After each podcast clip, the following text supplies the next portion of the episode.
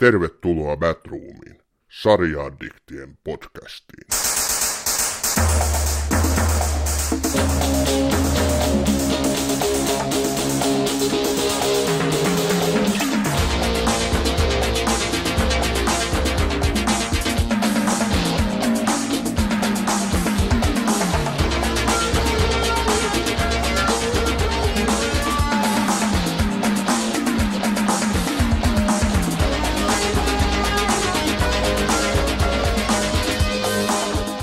Kylläpä meni kylmät väret ja tuli päätäyteen muistoja Tom Beansin soidessa. Tervetuloa Batroomiin, hyvät kuuntelijat. Tänään tehdään todellinen nostalgia-trippi 80-luvulle ja käsitellään Miami Vice ja myös muita 80-luvun parhaita poliisisarjoja. Nyt siis puhutaan siitä ajasta, kun elämä oli jopa sietämättömän kevyttä, eikä raskasta puutamista kuten nykyään. Kukaan ei puhunut 80-luvulla koronaviruksesta, suojamaskeista, huoltovarmuudesta eikä tautitesteistä. Tai no, tautitesteistä puhuttiin, mutta se ei tarkoittanut ehkä virustestejä. Mutta hei Ossi, mahtavaa olla taas yhdessä ja tehdä sun kanssa Batroomia. Mulla oli suorastaan ikävä. Tai no, ei me ihan yhdessä olla, koska sä oot siellä Uudenmaan eristyksissä ja minä täällä Hämeenkyrössä, mutta mitä kuuluu? Joo, jälleen yhdessä. Yle Xllä oli joskus menneenä vuosina semmoinen mainos, missä oli Ile Uusivuori, joka nykyisin juontaa Maikkarilla Seemoressa ja sitten siinä oli Matti. Mutta joo, jälleen yhdessä. Öö, vaihtelevasti täällä, täällä tosiaan rajatarkastusten eteläpuolella koitetaan selviytyä elämästä ja, ja tuossa me tehtiin säteit J.P. Pulkkisen kanssa hienon jakson House of Cardsista, korttitalosta ja, ja tota, mä tein jakson sitten Noora Rantosen kanssa Pasilasta ja nehän oli itse asiassa ihan näin täysin objektiivisesti katsottuna ihan siedettäviä ja kuunneltavia jaksoja. Kyllä, palautetta on tullut, että hyvin meni ja menkö hieno homma ja tota, vielä kerran iso abdooli meidän abdoolit, ab, no siis taputukset meidän nopeille vieraille. Eli J.P. Pulkkinen, kiitos. Noora Rantanen, kiitos. Oli hieno, mahtavaa saada teidät vieraaksi. Tota, Ossi, mites Lyhäri, miten sun hieno lyhytelokuvaprojekti etenee näistä karanteeneista huolimatta? No eihän siinä mitään. Tätä, ö, tää tulee ulos pääsiäisen jälkeen tämä jakso ja, ja tota, siinä on vielä viikko aikaa ihmisillä. Menkää, menkää katsomaan In Screens Near You, eli ruuduissa lähellä teitä. Siellä on muutamat YouTube-esitykset on vielä edessä ennen kuin tuo mesenointikampanja päättyy tuossa huhtikuun loppupuolella, se 23. päivä, ja, ja tota, Ryhäri meni hyvin. Onneksi sai ensi kaalan just tähän koronahässäkään alle, että tuota, saatiin hieno ensi Kiitoksia siellä paikalla olleille vaan kaikesta. Ja, ja tota, palautetta on tullut. Ihmiset ovat hämmentyneitä ja osaa pitää, mutta käykää siellä tota, havahtumisia somessa, Instagramista löytyy havahtumisia lyhyt elokuva ja Facebookissakin olen havahtumisia, niin tuota, sieltä löytyy linkit näihin YouTube-esityksiin. Vielä en laita sitä ikuisesti pyörimään tuonne virtuaalimaailman loputtomaan virtaan Maija, kilpailemaan Miami Vicein kohtaus YouTube-videoiden kanssa, mutta eiköhän se sinne jossain vaiheessa päädy, mutta ei vielä jatkuvalla olemassaololla. Pahoittelut, että en päässyt hienoon ensi gaalaan perhepoliittisista Älä... syistä johtuen, mutta tota, ei kai, ei kai Älä se tota, määrä, vaan se laatu sielläkin ollut tärkeintä. Joo, just näin, juuri näin. Olet asian ytimessä. Mutta nyt yti- ollaan taas käytetty kallista podcast-aikaa sun projektin mainostamiseen. Mennään tähän vähän isompaan projektiin, mistä tänään oli tarvetta puhua. Eli ihmiset, me ollaan saatu teitä valtavasti palautetta tässä Tänä keväänä, viime syksynä ja useissa palautteissa toiveissa on esiintynyt tämä tänään käsiteltävä huippupoliisisarja, eli Miami Vice. Aika monelle siihen aikaan tätä sarjaa katsoneille se on sellaiseksi ikoniksi muodostunut. Ja koska meidän niin kuin sydämen asiana on täyttää teidän toiveitanne, niin nyt me sen teemme. Eli tänään käsitellään Miami Vice. Tota, heti tämmöinen synopsis tähän alkuun, jotta päästään niin kuin vauhtiin Ossin kanssa. Eli Miami Vice on yhdysvaltalainen poliisisarja. Se lanseerattiin vuonna 1984 ja siitä tehtiin viisi tuotantokautta. Sarja toi ruutuihin tämmöiset elegantit poliisit, pastelisävyt, syntetisaattorilla viimeistellyn musiikin sekä hyperkalliit kulissit Miamin Art Deco miljöistä ja urheiluautoista Gianni Versaasin ja Hugo Bossin asuihin. Ja tota, Miami Vicehan on nimetty eri yhteyksissä viime vuosituhannen tyylikkäimmäksi poliisisarjaksi. Miami Vicein tekoon hassattiin keskimäärin 1,3 miljoonaa dollaria per jakso, mikä oli ennen kuulumatonta 80-luvulla toteutettuun tasoon nähden. Sitten vielä erikseen nämä musiikkivideot, johon satsattiin jopa 10 000 dollaria per jakso. Musiikki, televisio, MTV oli juuri lanseerattu ja Miami Vicein työnimi olikin alun perin MTV Cox. Eli tässä niin kuin lyhyesti kerrottuna Miami Vicein konsepti. Ossi, millaisia muistoja kauniilta 80-luvulta? ensinnäkin niin sellainen asia on sanottava, että tuntuu, että tätä sarjaa olisi tehty iäisyys. Siis tämä ilmeisesti niiden uusintojen ja muiden takia niin tuntuu, että tätä, tämä sarja olisi ollut paljon pidempään pyörinyt, mutta ei sitä todella tehty kuin viisi kautta. Toki tuossa alustuksessa, tai kun puhuttiin ennen tätä tallennusta, niin säkin sanoit, että 111 jaksoa tehtiin, mikä on loppujen lopuksi aika paljon – paljon, niin kuin, ja niinhän Don Johnson ja Philip Michael Thomas, jotka tässä pääosaa esitti, Ricardo Tapsia ja, ja Sonic Rocketia, niin nämä sanoo, että ne teki pitkiä päiviä yhdeksän kuukautta vuodesta Miamissa. Ja tota, se oli kyllä, sen voi uskoa, koska se, mitä muistoja, niin värisävyt, ne on värit. Ne, varmaan Miami Vice ja MTV, Music TV yleensä toi tähän 80-luvulle.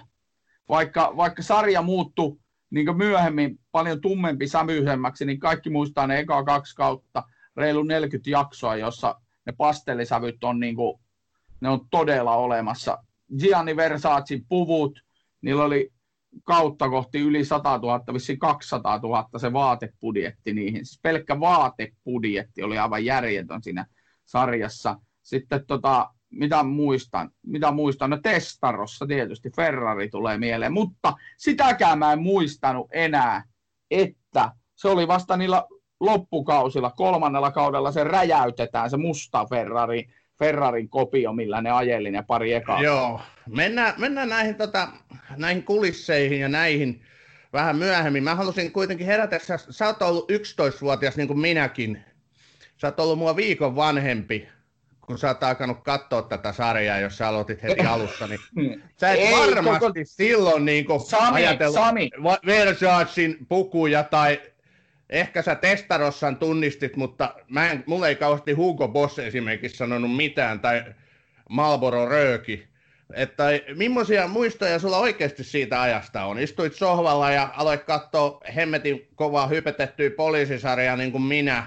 Mä muistan jopa sen kuuluttajan siis se kun tämä kuulutettiin tämä sarja MTVllä aikoinaan sisään, niin mä muistan, mitä se kuuluttaja sanoi. Se sanoi, että tämä on kaikkien aikojen kuuluisin poliisisarja tai eniten siihen satsattu poliisisarja, ja musiikki on yhtä kuuluisaa kuin itse tarina. Näin hän sanoi.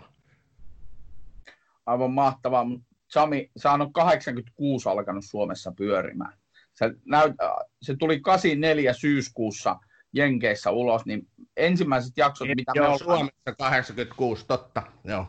Eli me ollaan oltu 13 Kyllä, joo, ylä, yläasteen herkässä iässä. Ja sen mä muistan, että siis välitunneilla, välitunneilla puhuttiin, siis puhuttiin Ferrarista, niiden parin ekan kauden mustasta Ferrarista, puhuttiin niistä puvuista, puhuttiin kuinka kovia jätkiä ne on haulikoiden ja pistooliensa kanssa. Me oltiin totuttu sitä ennen tämmöiseen niin kuin hyvin nuhjuseen poliisimiljööseen, mitä televisiosta on tullut. Me ollaan puhuttu Hill Street Bluesista, nyt me ei siihen mennä sen kummemmin. Miami Vice oli täydellinen niin kuin vastakohta. Siinä oikeasti todellakin se hehku, ne hehkuvat värit ja komeet miehet ja kauniit naiset, ne tuotiin ihan siihen niin kuin ruutuun kiinni. Eli Michael Mann oli Hänhän on tunnettu tästä tekniikasta ja kuvaustavasta, ohjaustavasta, ja me tullaan sitä tänään käsitteleviä enemmän, mutta se, millaisia muistikuvia mulla itselläni oli, mulla oli hirvittävät odotukset, tätä oli niin kovasti silloin hypetetty, ja tota, mulla alkuun oli kyllä ihan hyvät fiilikset tätä sarjaa kohtaa, mutta sitten myöhemmin ne fiilikset vähän latistu, ja tästä tuli niinku sellainen pettymys, tai tätä alettiin niin arvostelemaan aika lailla vähän niin kuin ritari ässääkin sitten siinä loppuvaiheessa, että se pintaliito, ulkokultaisuus, niin se ei vaan riittänyt tämmöisille nälkäisille teineille, jotka halus, halus semmoista aitoa niin kuin rosvot vastaan poliisit meininkiä. Olihan tässä, tässä oli niin kuin satsattu ihan selvästi enemmän kuin muissa, että, että niin kuin asepaukkuja autoilla ajettiin lujaa ja, ja oli niin hienot puitteet, mutta se meni ihan yli mutta mm. kaikesta huolimatta kyllä niin kuin Don Johnsonin hahmo ja, ja Ricardo Tapsin hahmo, siis tämän Michael, Philip Michael Shomaksen hahmot, niin kyllähän ne niin kuin ikoniseksi jäi, varsinkin Johnsonin hahmo. Tämmöisiä muistikuvia mulla.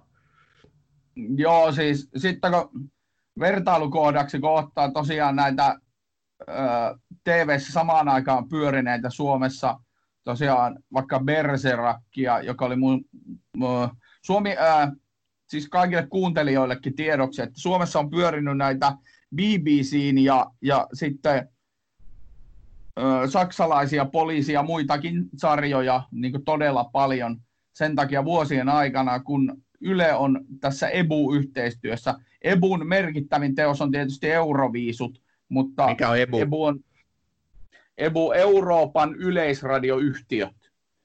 Ja, ja tota, sen merkittävin teos on tietysti Euroviisut, mutta tämän EBU-yhteistyön kautta Suomessa on ö, ollut tosiaan Berserakki ja sitten näitä kaikkia saksalaisia poliisisarjoja, jotka oli paljon rujompia, paljon, ö, miten nyt sanoisi, enemmän tämmöisiä, ö, no, rujompi, karumpi. Vähemmän Joo. niissä oli rahaa, mutta... Nuhjuisempi. Me, nuhjuisempi, joo, se meininki oli semmoista aidompaa. Tässähän siis oli tarkoituskin Miami Viceissa, varsinkin parilla aikalla kaudella, että se homma näyttää siltä, kun se näyttää Music TVssä. Kyllä, juurikin näin. Tota, Berserakhan oli tosiaan yksi mun lempisarja ja 81 käynnistyi, päättyi 91, semmoinen 90 jaksoa, tämä oli poliisi, tai siis brittiläinen sarja, vähän samaa kuin joku taistelupari, joka oli vähän aiemmin tehty, oli tosi suosittu myös Suomessa, brittiläinen, kolme tuotantokautta. Sitä Dempsey, että Makepeace. Oikeasti näissä niin kuin toistuu niin kuin monessa se, että on poliisi pari, yleensä nainen, toinen mies, ja niillä on sitten semmoista jännitettä välillä, romanttista ja muuta, ja sitten niin kuin, nämä kaikki on ihan kopioituja toisesta, mitä silloin 80-luvun alussa oli, eli tota, jaksot voidaan niin sanoa, että ne oli täysin toistensa kopioita. Oli alku, pitää selvittää, tapahtuu joku julma rikos, sitten tämä kyseinen pari menee sitä selvittämään ja he selvittää monesti tämmöisten huumorin sävytteisten kohtausten kautta. Mutta Miami Viceissa tämä homma menikin sitten vähän eri suuntaan. Miami Viceissa se pari ei ollut suinkaan mies- ja naispuolinen, vaan siinä oli siinä oli haettu tota, afro ja sitten tämmöinen perus, perus valkoinen kaveri siihen tota, pyörimään sankareiksi. Ja se oli siinä mielessä ihan NBCn tilausjuttu, eli siis tämän, tämä NBC on siis kanava, iso kanava Yhdysvalloissa, ja ne oli päättänyt, että tehdään tämmöinen hittisarja, jossa on sekä afro että valkoinen kaveri pääosassa, ja sitten tota, alkuperäisenä ajatuksena, mikä oli sieltä NBCiltä lähtenyt, oli, että se olisi ollut tavallaan Hill Street Bluesin semmoinen spin-offi. Siinä Hill Street Bluesissa oli ö, tämmöinen työpari, poliisipari kuin Renko ja Hill. Yes. Joo, Renko oli tämä vähän tukevampi valkoinen ja Tällä, Bobby Hill oli tämä afroamerikkalainen. Joo, ja sitten se Bobby Hill veti aina sitä, tota, pyöritteli sitä hammastikkoa suussa, ja siitä mä opin sitten itsekin sen pyörittelyn. Sitten mä olin Ysärillä nuorena aikuisena tosi kova jätkä, kun mä pyörittelin hammastikkoa suussa kuin Bobby Hill. Joo, silloin kopsattiin näiden suuteen sankareiden kaikki mahdolliset manööverit. Tiedätkö, mihin se, joo, tiedätkö, mihin se karahti se Bobby Hillin ja Renkon tekeminen spin-off-sarjaksi? Onko no. sulla mitään hajua? No se NBCin ajatus karatti siihen, että, että ne oli tehnyt yleisötutkimuksen ja tämä Renko ja mun kovasti ihailema Bobby Hill oli epäsuosituimpia hahmoja Hill Street Bluesissa. niistä, niistä ei pidetty. Ihmeessä, ne oli muunkin lemppareita. Siis sä mainitsit äsken, sä mainitsit äsken, että sä opit pyörittämään sitä hammastikkoa suussa, niin kuin Bobby Hill teki Hill Street Bluesissa.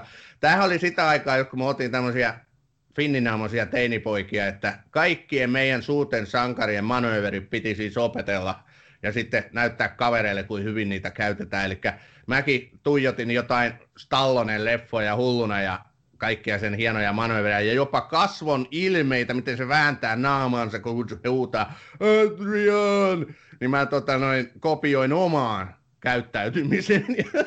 aika, aika säälittävää näin niin kuin, jälkeenpäin ajatellen, mutta onhan nykynuorisollakin ihan samanlaisia tämmöisiä kopioitavia tai kopioituja manöövereitä, mitä he sitten ammentaa tuolta populaariviihteestä, että ei me sen huonompia oltu. Tai sitten TikTokista. Nykyisin ammennetaan TikTokista tanssimuoveja. Mutta tota, mä vielä sanon tuohon, nyt kun toi tämän Stallone ja Rokin, niin tämähän on siis sitä aikaa, mistä mä halusin puhua myös hetken, nopeasti ainakin.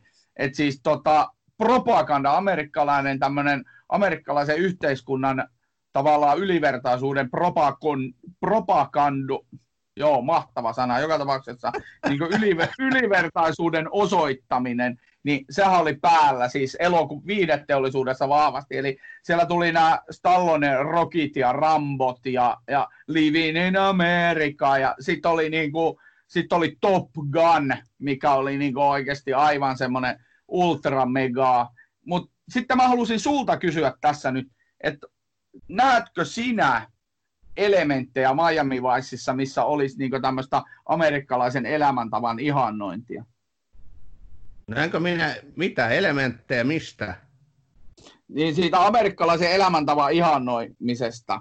Semmoisesta niin kuin, se kuitenkin äh, Sony Crockett ajaa niin Ferrarilla. No totta Silloin kai niin... näin, joo, jokaisessa kuvassa näkyy sitä, että millaiseksi haluaa amerikkalaiset tulla. Nehän haluaa olla juuri Sony Crocketteja tai Ricardo Tapseja, ne haluaa, että niillä on viimeisen päälle komeet vaatteet, niillä on viimeisen päälle huoliteltu habitus, on tietty tukka, muoti on jopa partamuoti, siis toi Johnny Crockettin, siis Don Johnsonin habituksestahan tuli semmoinen seksuaalis, seksisymboli siitä jopa hänen sängestään, siitäkin väiteltiin mm. ja puhuttiin. Hänellä oli 18 000 äh, tota, karaatin, no sinne päin ainakin niin kello Rolex kädessään.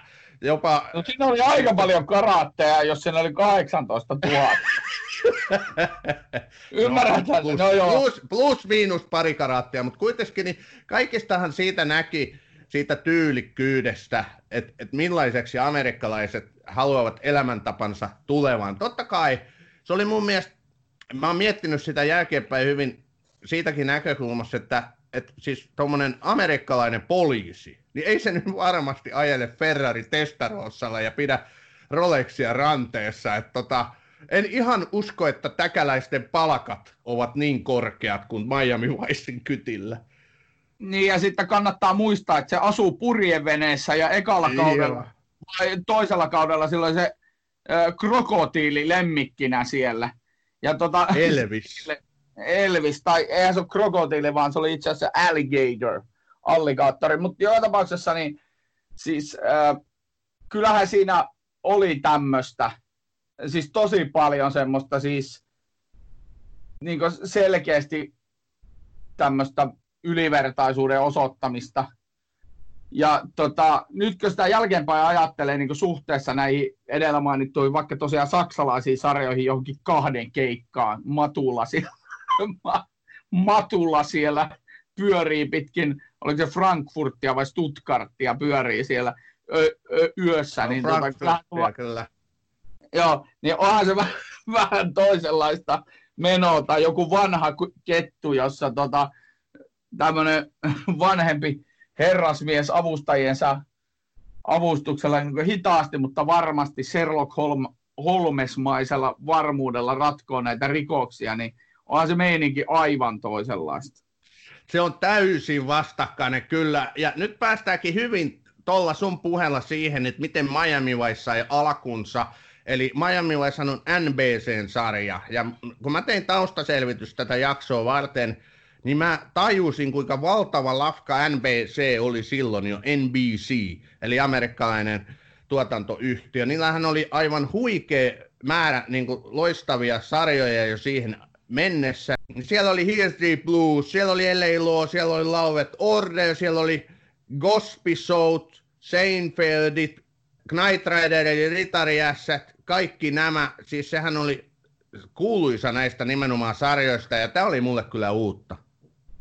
Mm. Siellä on esimerkiksi, mä oon tosi paljon tähän jaksoon katsonut YouTubesta, koska tämä jotenkin tämä Miami Vice on niin, äh, siinä ei juoni ollut lähellekään aina niissä jaksoissa se oleellinen asia, vaan se mitä ruudussa näkyy, se kuvat, ne pastellisävyt ja Ferrarit ja kaikki se ulkokultaisuus, niin piti katsoa näitä, näitä Miami Vicein videoita YouTubesta ja sieltä sitten linkitty tämmöisiä muun muassa kuin NBC All Stars 80-luvulta, jossa Philip Michael Thomas ja Don Johnson, eli Miami Vicein päähenkilöt, niin juontaa tätä tapahtumaa ja on se kyllä, siis se on isoa meininkiä. Täytyy sanoa, että, että tota, siellä on 50-60 vuotta kohta ollut kolme isoa kanavaa, CBS, ABC ja NBC, ja, ja se näkyy. NBC oli vissiin niin, isoin.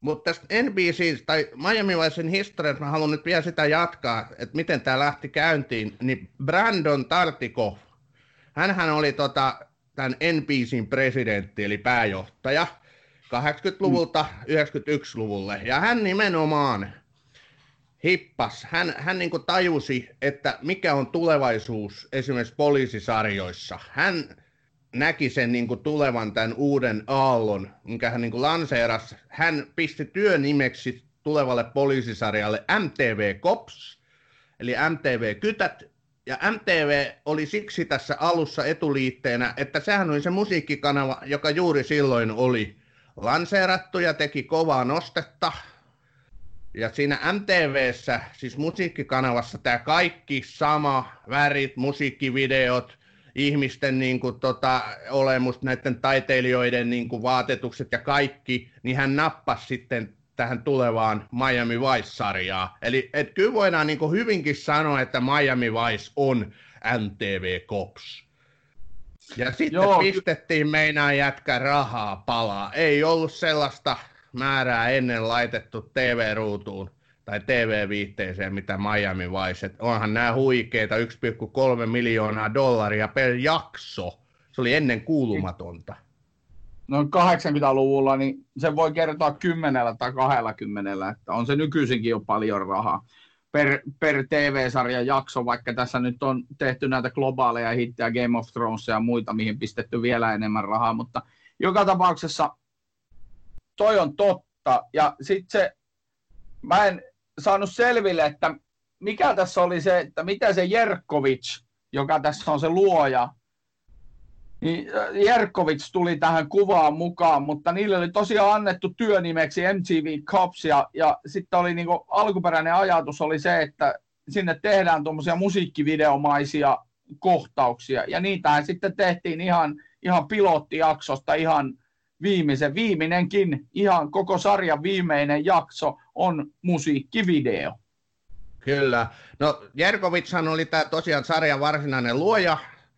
Millainen se sarja oli, niin hän sen teki. Mutta tämä Tartikov eli NBCin presidentti, hän sitten kiinnitti Jerkovitsin just ja sanoi, että tällainen pitää saada aikaiseksi ja sittenhän siitä saatiin todellakin tällainen aikaiseksi. Ja... Löysit, sä, mit, löysit sä, miten se Michael Mann tuli tähän kuvaan mukaan? Michael Mannista meidän pitää jutella hetki. Joo, Michael Mann tuli mukaan sitten siinä vaiheessa, kun haettiin todellakin, todellakin ohjaajaa ja tekijää tälle sarjalle. Ja, ja hänellä oli hyvin vahva tämä niin kuin näkemys siitä, millainen sarjasta tulee. Ja Michael Mannin mukana tuli sitten tämä esimerkiksi väriskaala. Michael Mannhan on kuuluisa poliisisarjojen, tai siis poliisi elokuvien ohjaajana, ja hänellä on aina omalla aimasta ollut se, että pitää olla tietyt värit. Esimerkiksi tämä kuuluisa pastelliväri, mitä Miami Viceissa on, niistä vaatteista alkaen autojen värityksiin, niin tuli Michael Mannin kautta. Hän rakastaa just pastelivärejä, hän vihaa punaista ja ruskeaa. Punaista ja ruskeaa ette milloinkaan löydä mistään hänen tekeleistään. Miami Viceissa kaikki, mikä alun perin näytti punaiselta tai ruskealta, maalattiin. Esimerkiksi autot maalattiin ja, ja, ja, ja vaatteet vaihdettiin. Ja kun ajattelee Michael Mannin niin kuin tuota, hi, äh, myöhempää historiaa, hän on esimerkiksi ohjannut tämän Heat-ajojahti, mikä on aivan loistava elokuva, missä on Al Pacino ja Robert De Niro ensimmäistä kertaa samoissa ruuduissa sitten kummi, kummisetien, niin tota, siinä just näkyy hyvin nämä hänen tyypilliset ohjausmetodit. Vauhdikkaita takaajokohtauksia, yöllisiä nimenomaan takaajokohtauksia – lähikuvia uurekasvoisista poliiseista. Kaikki tällaiset niin kuin action-kohtaukset on viimeisen päälle tehtyjä, että kaikkien luotien, tai siis laukausten äänetkin ne ylikorostetaan. Niin se kyllä niin kuin näkyy myös tässä Miami Viceissa. Tämä on Batroom. Välillä innokkaasti, aina äänekkäästi. Michael Mann, joo, hän on mukana todella monessa. Se hän on myös siis ohjannut paljon ja kirjoittanut paljon näitä erilaisia projekteja, mutta varmaan ehkä yksi merkittävin osa, minkä se on antanut maailman viihdeteollisuudelle, niin on tämä tuottajan rooli, koska hän on ollut tuottajana tosiaan. Michael Mannin nimi muun muassa näkyy tuossa Miami Vice sarjassa isolla Product of Michael Mann, ja siitä sen kaikki sitten muistaa mutta sehän on tuottanut muun muassa niin viimeinen Mohikaani tuossa Hiitissäkin, se oli tuottajana Insiderissa, Alissa, Ali-leffa, joka oli loistava, Aviator, Kollateralli, jonka se taas myös ohjata, joka on yksi hienoimpia elokuvia varmaan 2000-luvun alkupuolelta, mitä on tehty. Siellä on Public Enemies ja Hancockia, missä se on riehunut tuottajana. Ja Michael Mann on semmoinen tuottaja, ainakin taustoitusten mukaan, että hän hyvin aktiivisesti osallistuu siihen itse tuotantoon. Se kertoo, mitä se toivoo ohjaajilta ja näyttelijöiltä sen tuotannon onnistumiseksi hyvin aktiivisesti. Mutta se teki, sehän lähti tästä sarjasta meneen, oliko se toisen vai kolmannen kauden jälkeen. Joka tapauksessa neljäs ja viides kausi tehtiin ilman Michael Mannia Miami Viceissa. Yeah. Ja, ja sitten se teki tämän, hetkinen, oliko se Manhunter vai Mindhunteri, joka tapauksessa se psykopaatin jäljillä, mikä on ensimmäinen filmatisointi, missä vilattaa Hannibal Lecter. Ja siinä, mulla on mennyt se Totta elokuva jotain. Hyvä pointti, joo. Ja tota, ootko nähnyt sen leffan? En ole nähnyt, se on esiosa just tuolle, tuolle uhrilampaille, kyllä. No joo, siis se on, äh, siis tämä ensimmäinen kirja, tämä punainen lohikäärme, joka on siis kirjana aivan hyytävä. Se on melkein mun mielestä kirjana niistä Harrisin Lecter-kirjoista paras. Niin tota, se, äh, siinä on Hannibalina Successionissa tällä hetkellä mainetta niittävä Brian Cox.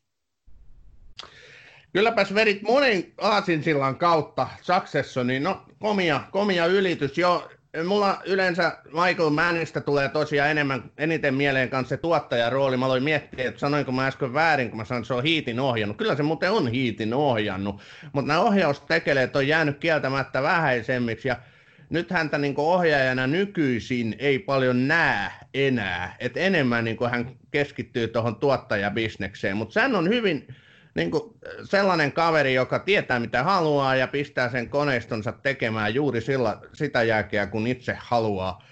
Mutta tota, jos mennään nyt takaisin Miami Viceen, niin yksi asia, mitä ei voida unohtaa, kun puhutaan Miami Viceista, niin on musiikki, eli soundtrack.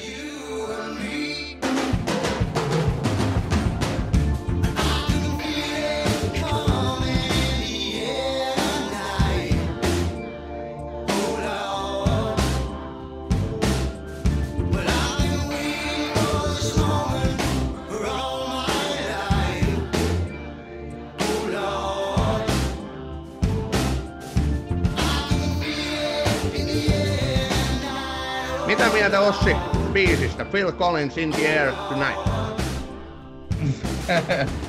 no joo, sanotaanko, että mun päässä aika on hieman syönyt tota Phil Collinsin tuotantoa, mutta tota, se on hieno biisi. Ai sun päässä syönyt, kun mun päähän se on taas tulossa ihan ryminällä lisää. Mulla on ollut tässä tosi fiilistä. Eilenkin otin pari krokkia viskiä ja katsoin 80-luvun te- noita biisejä, tunnareita ja varsinkin Miami Vicein soundtrackia kahlailen aika huolella. Suhunko ei enää vaikuta?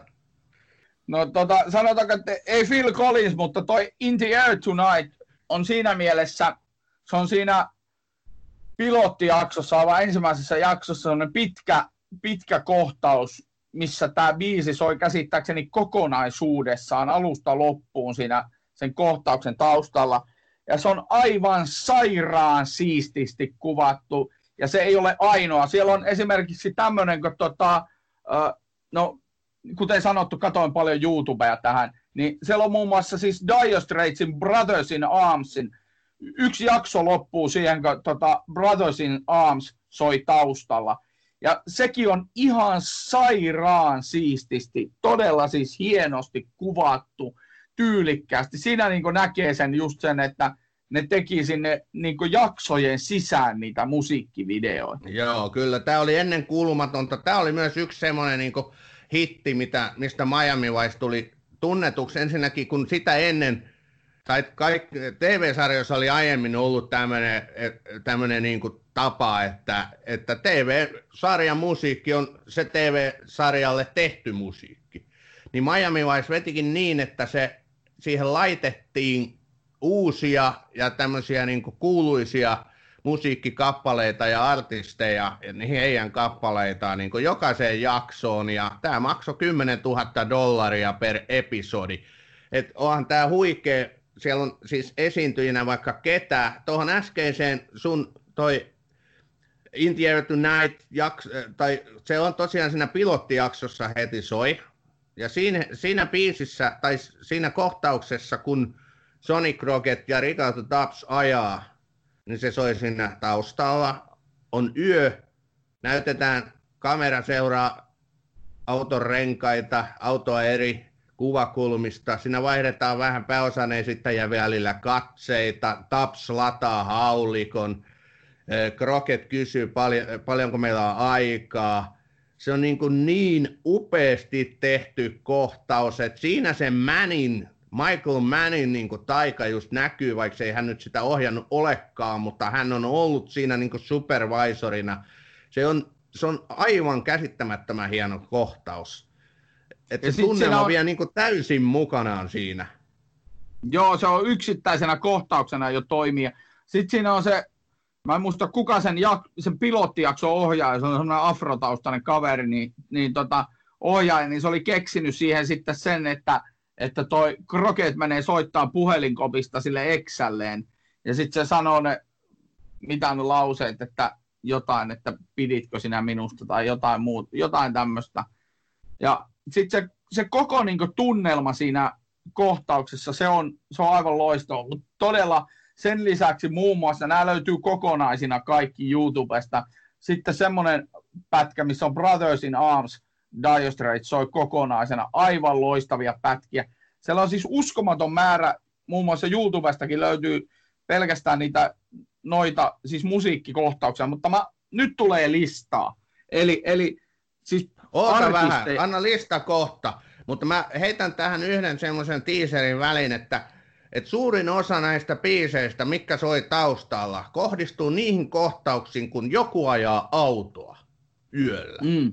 Brothers in Arms, sitten India Tonight, sitten Crockett's Team.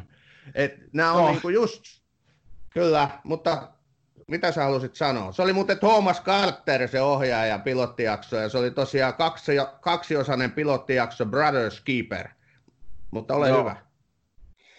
Niin siis, sitä mainitsit tuossa ton, ton Crockets-tiimin ja sitten tietysti tämän tunnari, joka pyörähti jo tuossa podcastin alussa, niin ne, nehän siis sävelsi Jan Hammeri, joka siis jostain syystä neljännellä kaudella sitten lähti meneen tuosta tosta porukasta, mutta siitä lähti sillä neljännellä kaudella niillä hajos ne palikat muutenkin kokonaisuudessaan. Joka tapauksessa niin Jan Hammeri teki Crockett ja ton tunnari, ja ne on niinku ikonisimpia 80-luvun tämmöisiä ruutumuistoja, mitä niinku löytyy. Se oli 12 viikkoa Billboardin, eli siis Yhdysvaltain levyllistä y- ykkösenä tämä tää tota Miami Vice soundtrack, missä oli siis Hammerin, Jan Hammerin biisejä ja sitten vähän muutama kipaale sieltä. Mut niin siellä oli Glenn. Frelin tämä, tämä tota, In the Heat of City, In the Heart of City, mikä se, ei kun You Belong to City, se oli kans yksi kova hitti. You kyllä. belong to the city, you Joo, belong to the... ei vaan siis Glenn Frey vainaa, sekin kuoli tässä joku aika sitten, mutta Glenn Frey on myös 80-luvun ääniä. Löytyy muun muassa Beverly Hills Kytän avauskohtauksesta löytyy Glenn Freyn biisi. Mutta niin Eric Clapton, edellä mainittu Phil Collins, Debes Mode, Doors, Foreigner, Peter Gabriel, Billy Idol, Jimi Hendrix, Mike and the Mechanics, Tina Turner, U2 ja paljon, paljon, paljon muita. Eli se lista niistä artisteista, jotka, joiden biisejä siellä vilahtaa, niin se on aivan järjetön. Ei ihme, että kymppi tonni, 10 000 dollaria per jakso oli pelkkä musiikki tässä sarjassa. Et todellakin, todellakin MTV Cops edelleen. Mutta ilman tätä musiikkia Miami Vice ei olisi todellakaan mitään. Tämä on Batroom. Välillä innokkaasti, aina äänekkäästi. Mutta nyt me aletaan Ossi puhua enemmänkin Miami Vicein henkilöistä. Pääosan esittäjät on tullutkin mainittua. Aloitetaanpa Johnny, James Johnny Crockettista eli Don Johnsonista – Don Johnson siis näyttelee häntä. Millaisia fiiliksiä, Ossi? Kerro meille. on ihan älytön äijä. Sunny. Sunny Crockett.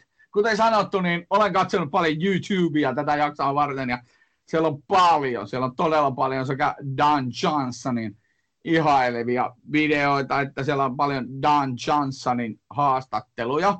Ja Don Johnson on tota, hieno mies sen lisäksi, että se on oikeasti hyvä näyttelijä. Se mun mielestä vetää ton Sonic Crocketin tässä elokuvassa tosi hyvin. Sähän kävit kattoon se Knives Outin, mikä on se viimeisin, viimeisin leffa. Sen lisäksi se vilahtaa tässä ö, uudella tämä sarja, tämä se sarjakuva-sarja, josta sinäkin puhut, Watchmen.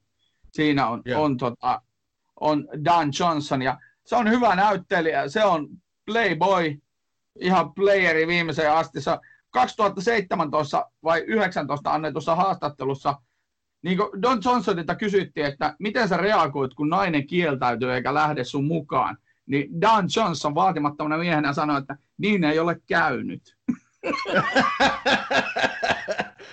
Joo, kyllä.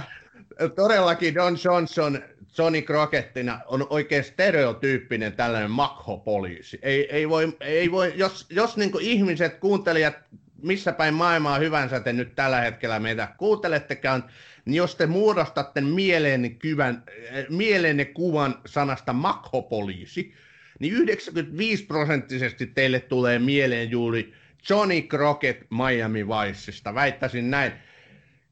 Don Johnson oli löytö Miami Vicein, koska hänen ei pitänyt alun perin edes tulla Miami Viceen. Sitä ajateltiin tota, ensinnäkin, siinä oli jo Jeff Bridges ja Nick Nolte, jotka olivat siihen aikaan tekivät kovaa nostetta elokuvan bisneksestä.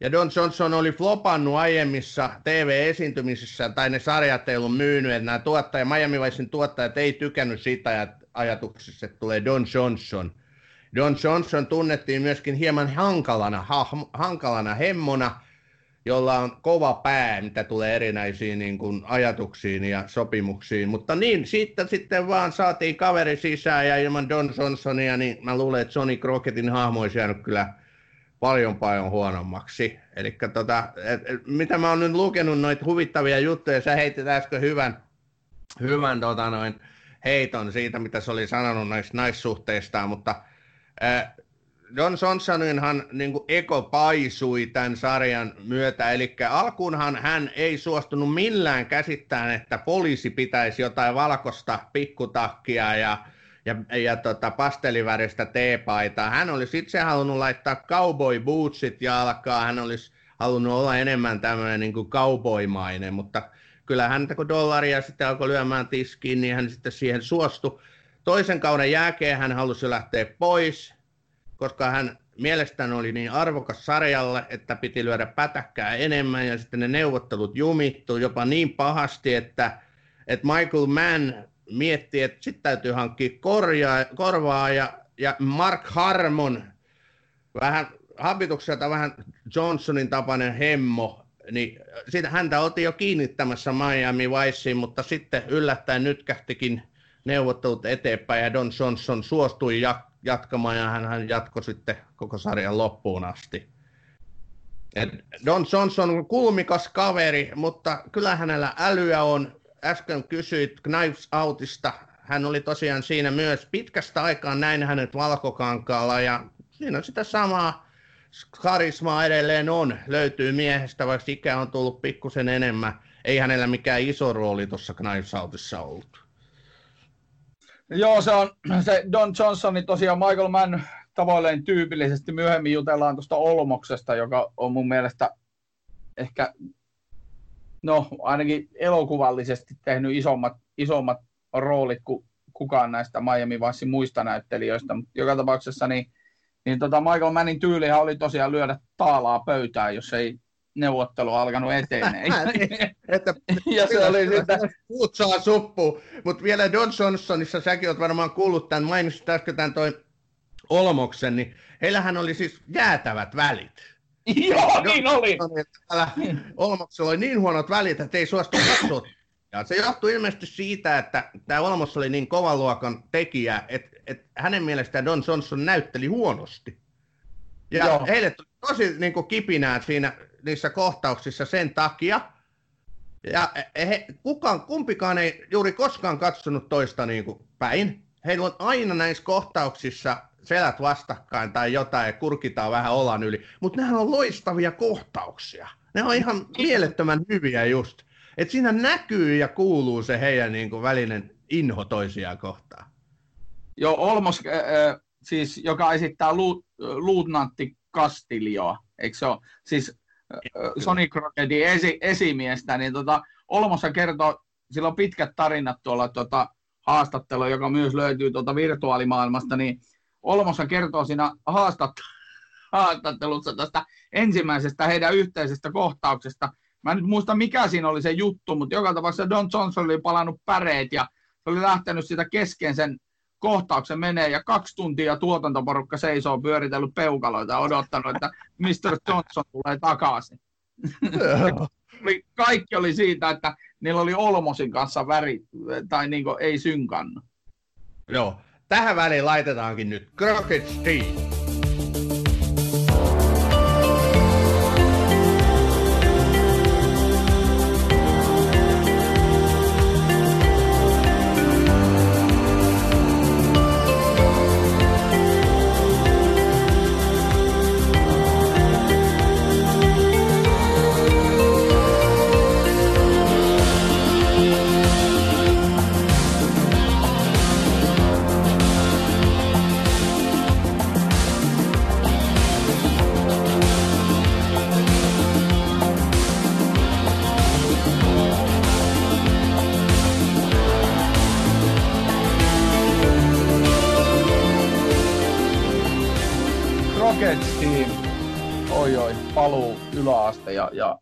Lukiodiskoihin oli tässä toi.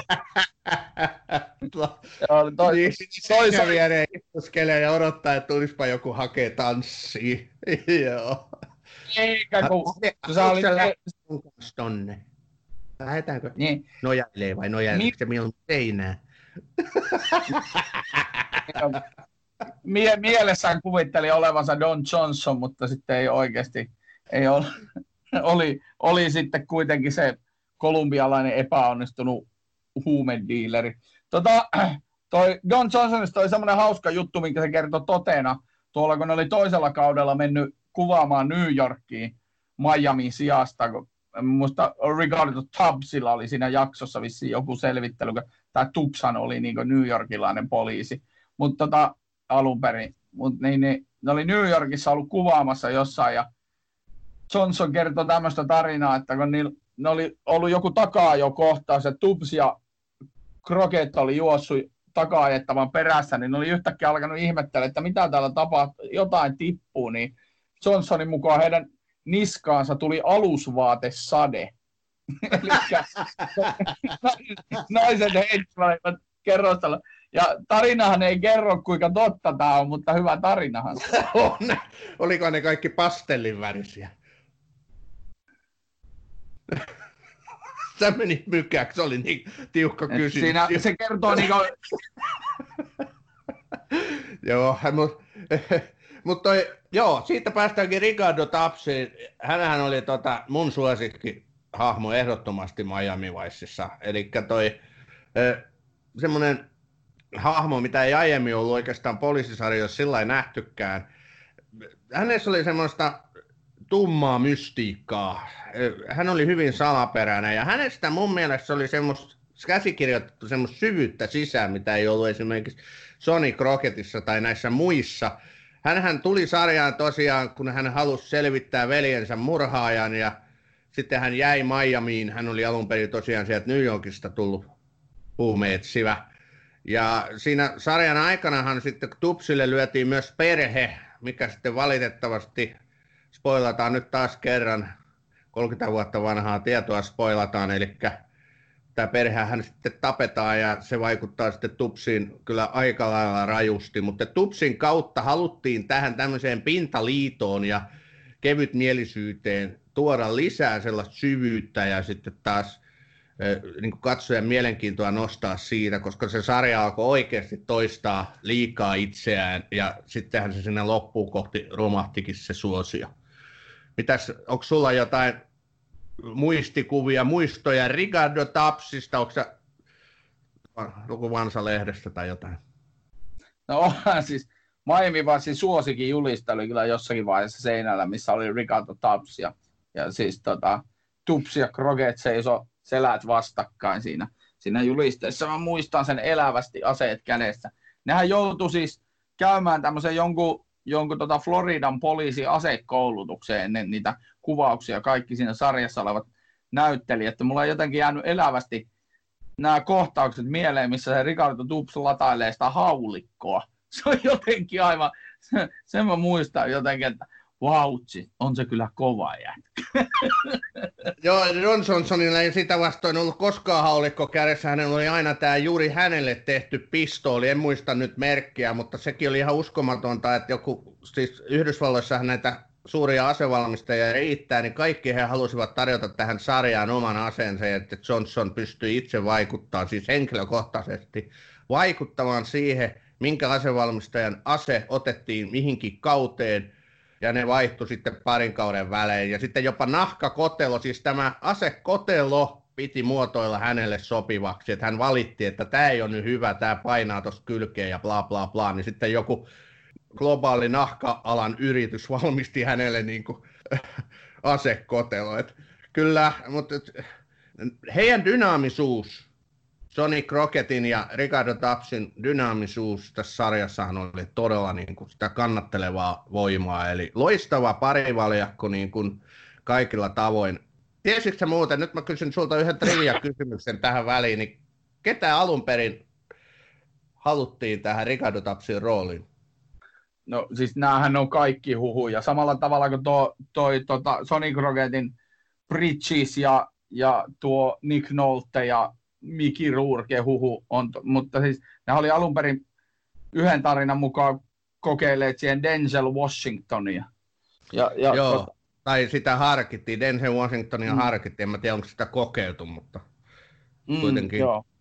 Mutta hyvä, hyvin, hyvin tiedetty tosiaan, kyllä mun mielestä Philip Michael Thomas näyttelee hienosti Ricardo Tapsin. Hän katosi kyllä tämän sarjan jälkeen johonkin. Mä en ole häntä nähnyt missään. Mä luin, että hän on ollut ääninäyttelijänä sitten, mutta missään rooleissa en ole kyllä törmännyt. Se oli, se vilahti tässä, teki tämmöisen vilahduksen tässä Don Johnsonin Miami Vicein teke, jälkeen tekemässä Nash Bridgesissä. Se taitaa olla sen isoin, isoin rooli sen jälkeen. Silloin en muista kuinka monta lasta, mutta sillä on ihan järkyttävä määrä lastenlapsia ja semmoinen pitkä harmaa parta nykyisin. Ja se, on, ja, siis se hävisi ja se oli laulaja ja tämmöinen, niin kuin tietysti Don Johnsonkin oli, oli ää, levy, levyt, levyttekin Heartbeatin sitten kokonaisen levyyn siinä tässä Miami Vice huumassa, mutta niin oli Philip Michael Thomaskin, mutta hyvällä tahdollakin, niin ei se ole niin hyvä näyttelijä kuin Don Johnson. Ei ole mun mielestä oli karismaattinen ja tummansävyinen, mystinen hahmo. Juuri oikea pari Don Johnsonin pintaliitävälle, sänkipartaselle egoistille. Joo, mutta se, sitähän noin kaikki sanoi, jotka siinä tuotannossa oli mukana, että Philip Michael Thomas oli tosi kiltti jätkä tai on, niin mä luulen, että jos on liian kiltti tuommoisessa kovassa viihdeteollisuudessa, niin varmaan käy kylmät sitten. Sen, siinä ehkä osa syy, miksi hän katosi. Ei osaa nyt tyrkyttää itseään oikeissa paikoissa. Mutta oikeastaan niin kuin Miami Vicein pääosan esittäjät ovat siis Sonny Crockett, Don Johnson ja, ja Philip Michael Thomas, eli Ricardo Taps. Niin nyt vielä se kolmas, josta sä halusit puhua, eli vanha maestro Edward James Olmos. Ole hyvä, Ossi. No, mitä Olmosista nyt voisi sanoa? Se, se oli siis No sano nyt ensin, mitä hän tässä sarjassa siis näyttelee. No kun mä en ole enää varma, onko se luutnantti vai kapteeni, mutta jo, joka tapauksessa siis näiden poli, poliisien, sen, sen äh, Miami Vice, tämän Miami Vicein yksikön esimiestä. Ja tota, se on aika, aika mielenkiintoinen. Kaikki ne sen kohtaukset on hyvin hiljaisia. Se pääasiassa niin tuijottaa tällä hyvin syvillä latinoamerikka, latinoamerikkalaisilla silmillään niitä kohtauksessa olevia muita henkilöitä. Ja sitten se, sen niin kuin sanottu, sen urahan kyllä on senkin jälkeen kulkenut ihan merkittäviä polkuja, että se oli tosiaan tuossa Blade Runnerissa ja missä kaikissa. Se, se on ollut oikeasti isoissakin tuotannoissa. Hän on tämmöinen kiintiö sivuosan näyttelijä, eli hän on usein monissa sarjoissa ja elokuvissa sivuosassa ja, ja tiettyyn rooliin niin kuin mahdutettu ja näyttelee aina todella hyvin, että hänessäkin on tätä kyllä karismaa, vaikka muille jakaa. Joo, ja se oli siinä sun rakastamassa taisteluplaneetta Galaktikankin näissä uusissa. uusissa Joo, tota... hän oli sitten tämä Adama siinä, kyllä. Kyllä, Et, mutta tota... mä oon rakastanut siis alkuperäistä taisteluplaneetta Galaktikaa, en tätä 2000-luvun versiota, mutta jatko vaan. Vakuuta meidät siitä, kuinka hyvä Edward James Olmos on. No hän on todella hyvä. Hän on hiljainen, vakuuttava, arpinaamainen, karumies, jonka, jonka tota, silloin kun hän ruudulle sanoo jotain, niin sitä on helppo uskoa. Se, miksi se lähti yleensä Miami Viceen, niin silloin oli semmoinen latino, siis se halusi edistää ja haluaa edelleen edistää latinoamerikkalaista kulttuuria Yhdysvalloissa ja tota, se oli semmoinen oma prokki siinä päällä ja Michael Mann soitti ja se kieltäytyi siitä. Sitten se, mitä Michael Mann soitti sille vielä kolme kertaa, joka kerta se nosti hintaa. Se nosti sille palkkaa. ja tota, oliko se neljäs kerta, kun Edward C. Olmos sanoi, että okei, no nyt mä taidan lähteä. Ja se oli sitten, ja tota, se oli ensi töikseen halunnut tosiaan, että pöytä puhtaaksi. Kaikki veke.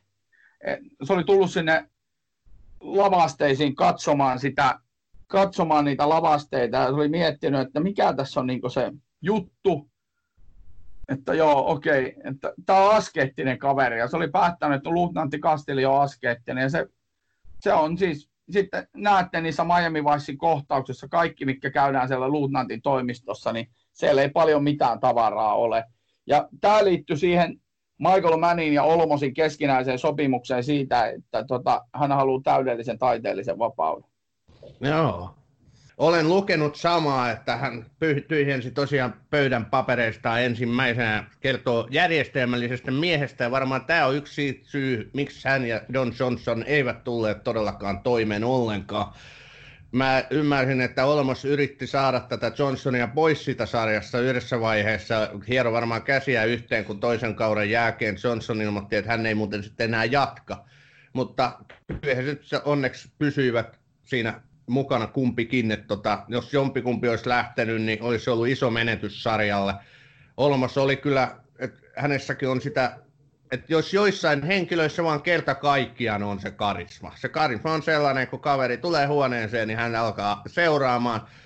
Hänestä, häntä haluaa katsoa, hän kuunnella ja, ja kaikki se uskottavuus, mitä, tai kun henkilö avaa suunsa ja sanoo jotain, niin se on erittäin uskottavaa, niin se on just tämän Olmoksenkin kyky. Et todella hyvä hahmo. Mä en tiedä, kannattaako meidän nyt mennä näihin muihin hahmoihin ollenkaan, eli Svitekkiin ja Sitoon ja näihin tähän Ginaan ja, ja Truliin, eli näihin, näis, tähän naispoliisipariin tai sitten näihin kahteen tämmöiseen vähän huvittavampaa hemmoa. He nyt no pyörii tota... siellä taustoilla. No mä voisin Sondra Santiagosta sanoa, joka siis esittää tässä sarjassa, tota, ö, hän oli siis Gina Calabrese ja sitten tosiaan toinen näyttelijä, siinä oli Trudy, tai Olivia Brown, joka oli Trudy Joplin, mutta siis Sonra Santiagohan vilahti Sopranosissa sitten, siinä tota, Toni Sopranosin naapurina hetki aikaa. Aha. Tota, semmoinen, semmoinen pieni muistikuva tässä, mutta ei hänenkään uransa mitenkään niin merkittävästi ole lähtenyt, että erilaisia TV-rooleja. Mun mielestä heikoimmat Miami Vicein jaksot ovat niitä, missä ei ole Crockett ja Tups ollenkaan, vaan sitten se keskittyy näiden niin, muiden poliisihahmojen niin kuin ikään kuin tuohon, kuvataan vaan sitä hänen tarinaansa, niin se ei toimi mun mielestä ollenkaan. Ne on ollut heikompia heikommin. Ja mikä ihme tämä oli, että sillä yhdellä naispoliisilla tuli joku UFO-kokemus, se oli James Joo. Brown. Joo, se UFO, UFO-mies oli James Brown tosiaan, mikä, mikä siis sinänsä on todella helppo. Kerro nyt, jos sä muistat, mikä sen jakson niin kuin, ajatus oli? Ei siinä ole mitään ajatus, se on aivan järjetön se juttu. Se on, siis, se on, se on tehty vahvasti huumausaineiden vaikutuksesta. No varmasti tuotantoyhtiö on ottanut vähän perjantai olutta ja päättänyt, että hei käsikirjoittaja, tuus tänne, meillä on hyvä idea. se on pakko olla jotain, koska se oli aivan älytön juttu. Joo, ei siinä ole siis, siinä ei ole mitään siinä, siinä hommassa, mutta tota, sitten taas toi, sitten kun ajattelee niin kuin, niin, näähän, nää kun sä mainitsit, että milloin tulee näitä muita haamoja, nämä on nelos- ja vitoskaudella, jolloin se sarja alkoi rapistua, varsinkin vitoskaudella, niin se oli ainoa kausi niistä, niillä ei ollut koko tuotantoryhmää edes paikalla jokaisessa jaksossa, eli kaikki tiesi, että se sarja loppuu siihen vitoskauteen, niin Don Johnsonilla, äh, Philip Michael Thomasilla, kaikilla oli omia projekteja, niin se oli myös osa syy siksi, miksi niiden piti keksiä kaikenlaisia erilaisia niin juonen käänteitä. Tämä on Batroom. Välillä innokkaasti, aina äänekkäästi. Mutta Ossi, sä yhdessä vaiheessa esitit, että sä haluat puhua näistä sivu, siis cameo-rooleista, näissä vilahtelevista tähdistä, niin puhutaanpa nyt heistä, kun heitä riittää meinaan tässä sarjassa. Aloitetaanpa herrasta nimeltä Bruce Willis. Niin, Bruce Willis sanoi ensimmäisellä kaudella, en mä muista oliko se seitsemäs vai kahdeksas jakso, niin esittää siinä, siinä pahista.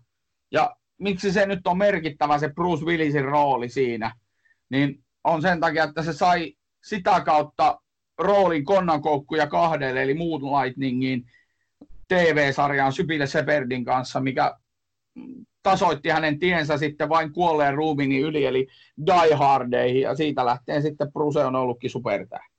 Joo, kyllä konnankoukkuja kahdelle vuonna 85-89 se oli erittäin suosittu. Kyllä Mutta- joo. Ja, Mutta Bruce muistetaan kyllä nykyään varmaan vähän muusta kuin siitä.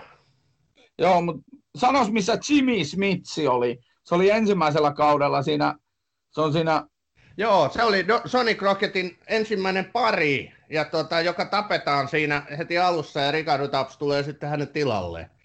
mm, Jimmy Smith on muuten sellainen kaveri, mistä mä oon aina tykännyt tosi paljon. no missä se oli muualla? No se on... Niin, se on semmoinen kaveri, mikä on vaikka missä, ja sitten kun kysyt, että missä se nyt sitten on ollut, niin sitten ei tule yhtään mieleen. Et se on just näitä kiintiö, kiintiö sivuosan esittäjiä. Ei onhan, otas nyt. No, sulla varmaan on nyt joku mielessä siellä. En mä muista. Joku poli... Joku poliisisarja. Joo, Joku- todennäköisesti. Mutta nyt taas tulee nimilistaa. Benicio del Toro, Anette Benin, Chris Rock, John Leguizamo, Wesley Snipes, Chris Cooper, joka muuten vähän aikaa sitten taisi kuolla, John Turturro, Helena Bonham Carter, Bruce Willis, Ben Stiller, Julia Roberts, Lou Diamond Phillips, Vikko Mortensen. Nämä on niinku tyyppejä, jotka siellä on vilahdellut, äh, jotka on saanut ensimmäisiä niinku tämmöisiä ruutu, kohtauksia Hollywoodissa. Ihan uskomaton lista, mutta en mä silloin, kun mä tätä kattelin 13-16-17-vuotiaana, niin en mä kyllä noita hahmoja ole sieltä muista nähneen, mutta no, se nyt jäi. No niitä sitten, siellä jatkuu lista. Lawrence Fishburne, sitten Liam Neeson, joka esitti tämmöistä Ira-tyyppiä, hyvän tekeväisyys irlantilaista, mutta se oli oikeasti Iran, Iran jäsen. Sitten muusikoita pelkästään, niin Frank Zappa vilahti, Gene Simmons, Gene tunki naamansa 80-90-luvulla joka paikkaan. Billy Nelson, Miles Davis, Little Richard, tosiaan edellä mainittu Glenn Frey, Ted Nugent.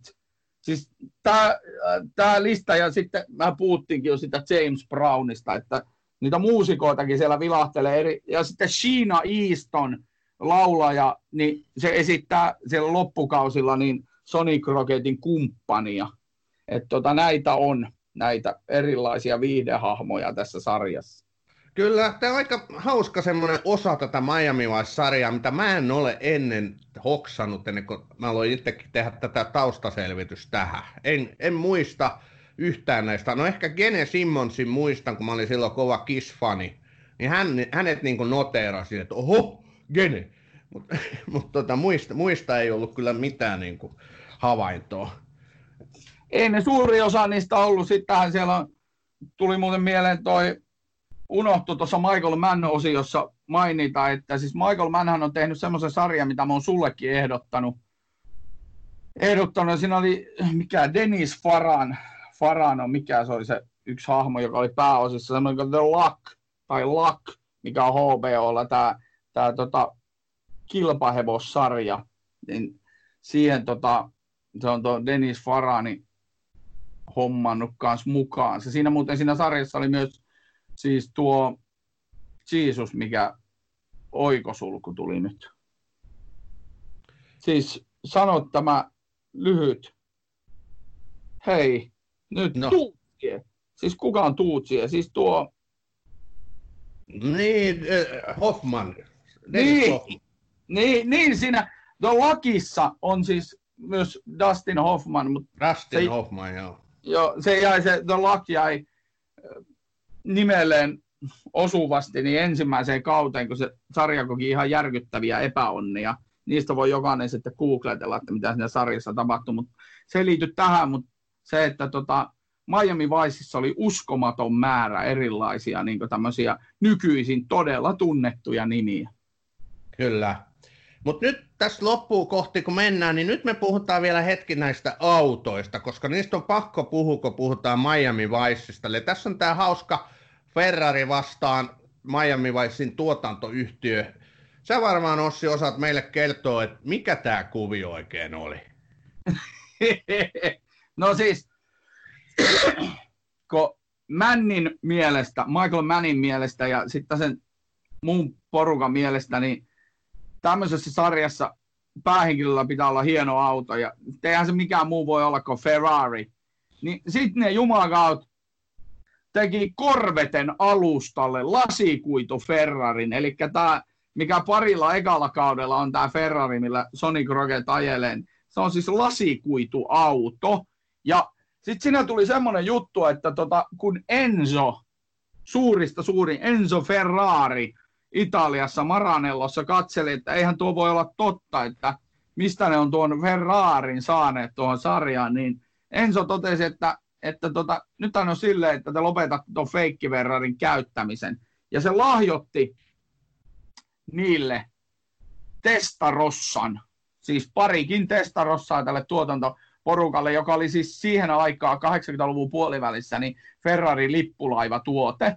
Ja juttu oli siinä, että niiden piti räjäyttää, siis Ferrari vaati, että pitää siinä sarjassa räjäyttää se alkuperäinen lasikuitu Ferrari. Niin se replika, joo se replika piti räjäyttää, se oli niin loistava. Ja sä varmaan, sä varmaan kerrot nyt, miten se oikein tapahtui. No ei, se, se, sehän siis räjäytettiin päähenkilöiden silmien alla, ja mulla on ikuisesti jäänyt mieleen se Don Johnsonin epäuskonen ilme, kun se näkee hänen rakkaan autonsa räjähtävän. Mutta sä et siis muista, miten se toteutettiin käsikirjoituksessa. Eh. Se toteutettiin niin, että siinä oli Stinger-ohjuksia kauppaava asekauppia, ja se ampui sen auto, se ampui Stinger-ohjuksen siihen autoon.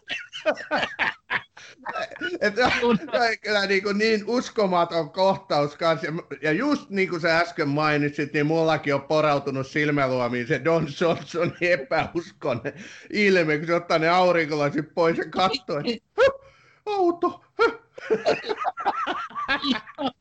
se, on, se on hyvin esitti sen kohtauksen, mutta se oli niin kuin, joo, mä en muistanut enää tuota Stingeria, mutta joo, edelleen jos palataan tuohon jakson alussa olleeseen tuohon tota, ame, am, ylivertainen Amerikka-keskustelu, niin tämä on just näitä kanssa. Kyllä. Tämä räjäyttelee Ferrarikin tolleen. Ja sitten seuraava, seuraavaan jaksoon sitten niin päähenkilö oli yhtäkkiä valkoinen testarossa alla. Niin, vaikka tämä sanoo tämä poliisipäällikkö Kastillo, että joo, meillä ei ole määrärahoja korvata tota autoa sulle. nyt, tota, mä luulen, että aidot Miami, Miamin poliisit on, kun on katsonut tätä sarjaa, että joo, onhan meillä työsuhdeautoina aina Ferrari testarossa täällä. Että kyllä tota, huh huh kaveri ajaa Testarossalla, asuu purjeveneessä, se on alligaattori lemmikkinä ja siis äh, sitten se kulkee Gianni Versacin puvuissa, niin ihan, ihan normipoliisi. Joo, kyllä, ihan tämmöinen perus poliisijamppa, kyllä. Okei, mutta mut eiköhän me ollaan nyt puhuttu Miami Viceista paljon ja tarpeeksi. Olipa hauska muisteluretki, nostalginen trippi 80-luvulle vai mitkä fiilikset tossa jäi? Joo, me ei puhuttu nyt niistä muista 80-luvun, 80-luvun tota, poliisisarjasta. Mä nyt haluan ma- muistuttaa vielä mieleen, koska se tuli, pyöri samaan aikaan Suomessa äh, tämmöinen kuin Hollywood Beat, joka, joka oli aivan järky... Se, niin kuin sen Hollywood Beat pitää sen takia sanoa, että jos joku näkee siitä sarjasta klippejä, niin se tehtiin ihan täydellisesti sillä periaatteella, että kopioidaan Miami Vicein idea.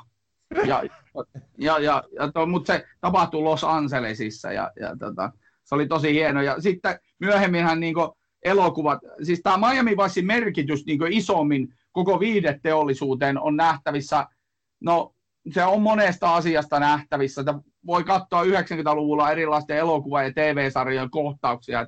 Siellä on nämä musiikkivideomaisuudet. Sitten, tota, sitten esimerkiksi elokuvateollisuudessa toiset, äh, siis 48 tuntia – sitten Beverly Hills Kyttä, sitten oli, tää, sitten oli jotain muitakin näitä tota, tämmöisiä, niin siis tappava ase, mitkä on, niinku, missä on niinku noudatettu tätä Miami Vicein alun perin esittelemää ideaa, ja niissä on niinku sitten toteutettu se elokuvan muodossa. Hyvä huomio. Ja kyllä tämä todellakin Miami Vice on merkittävä TV-sarja, historiallinen sarja. Sitä, se mainitaan usein, kun puhutaan niin kaikkien aikojen parhaista TV-sarjoista. Ja onhan tämä nyt voittanut myös palkintoja 15 emmiä muun muassa. Mä en itse henkilökohtaisesti Miami Viceista koskaan oppinut hirveästi tykkäämään. Mä tykkäsin enemmän semmoisista rososista räiskintäsarjoista. Mieluummin kastattuna esimerkiksi Arnold Schwarzeneggerilla tai Sylvester Stallonella. Sen takia John Johnson ei koskaan ollut mulle mikään seksisymboli tai muukaan symboli. Mutta tota, ihan kelpo viihdettä aina lauantai-iltaisin tiettyyn aikaan. Mutta nyt, nyt niin oppinut ymmärtää sen sarjan todellakin merkityksen niin TV-viihteessä myöhempien, myöhempinä aikoina, että paljosta ovat velkaa monet nykyisetkin sarjat Miami Viceille, että kiitos vaan Michael Mann ja kumppanit. Hyvä. Onne ja, onne ja sitten se kokonaan se semmoinen 80-luvun kuva tulee siitä. Itsekin kun katsoi musiik ja muuta, niin kyllähän tämä niin vastasi siihen samaan, samaan huutoon, mitä silloin ne nuoriso ja nuoret aikuiset kaipasivat. Juurikin näin. Selvä. Nyt tähän loppuun niin meidän suosituin tai meidän suosittu suositelle tätä osio. Mitä sinä Ossi haluaisit nyt meille suositella? Lyhyesti ja tiivistettynä kiitos.